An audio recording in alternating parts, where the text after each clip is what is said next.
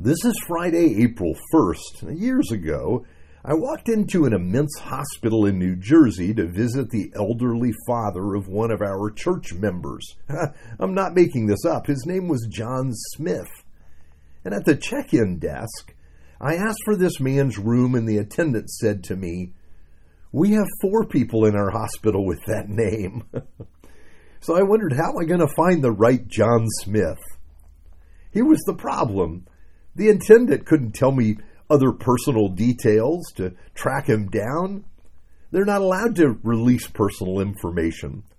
So I had to pass by some of the rooms, some other rooms, to find the man I was looking for. Here's our text for today. It's Exodus 34, 5 to 7. The Lord descended in the cloud and stood with him there and proclaimed the name of the Lord. The Lord passed before him and proclaimed, The Lord, the Lord, a God merciful and gracious, slow to anger, and abounding in steadfast love and faithfulness, keeping steadfast love for thousands, forgiving iniquity and transgression and sin but who will by no means clear the guilty, visiting the iniquity of the fathers on the children and the children's children to the third and fourth generation. Now, this remarkable scene takes place while Israel is in the Lord with the Lord in the wilderness. Moses, though Jewish, grew up in the court of Pharaoh, and during his first encounter with the Lord in the wilderness, the Lord revealed his name to Moses. And though Moses knows the Lord is God, and though Moses saw the ten plagues that fell upon Egypt, so he knew the power of God, he did not fully know the Lord. Now, in this scene, Moses hears the Lord speak his own name, and he hears the Lord describe himself. Now, what a moment this must have been! It would be like having a close call with death an exhilarating roller coaster ride all wrapped into one. God's appearance is shielded by a cloud. But even then, Moses' life is in danger. In speaking his own name, the Lord does something the Hebrews are they're never permitted to do, even to this day. Now, across the ancient world, the gods were numerous Egypt alone had dozens of prominent gods, and many other minor ones as well. As did the Phoenicians, those in Canaan had a pantheon of gods of their own, and so did the Greeks and Romans that came after them. So, who is the Lord? How does the Lord want to be known among his people? The Lord's description is full of surprises. First, that God begins his self description with the words merciful and gracious. He leads with the fact that he is slow to anger and abounding in love and faithfulness. Now, this is striking because none of the surrounding gods were thought of in this way. They were about power and might, fertility and war.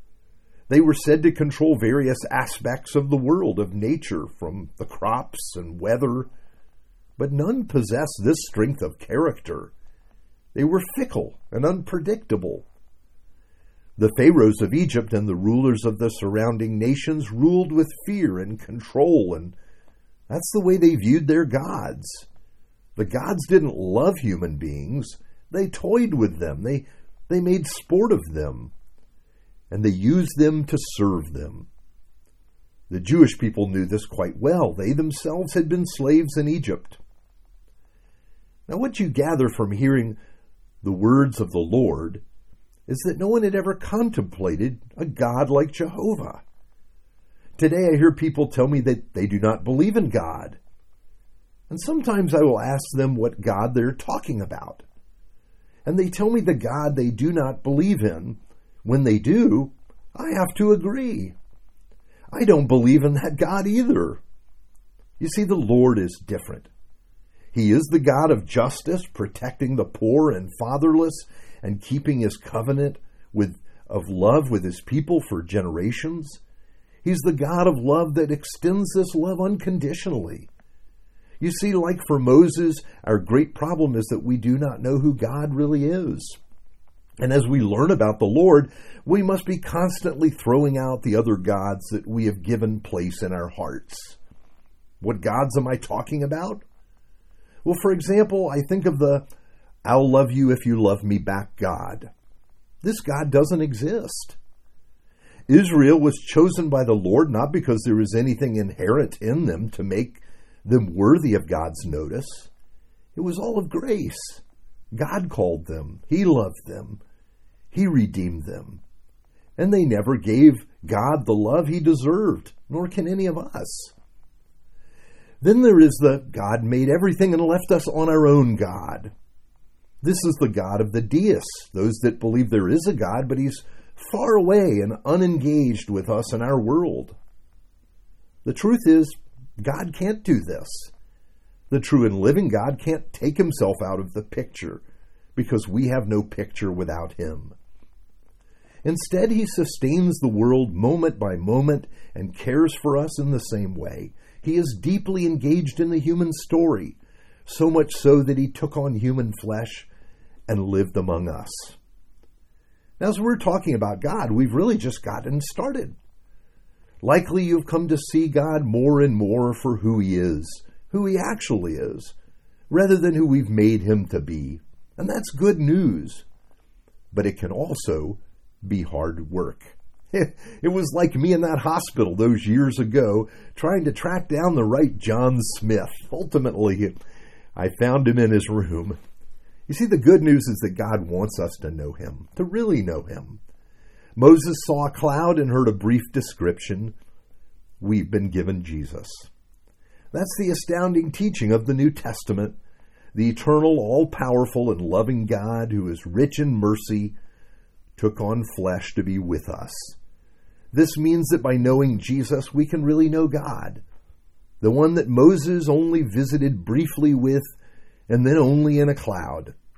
The good news is that because of Jesus, we can walk with God We've also been given His Spirit, and we can enjoy life with Him.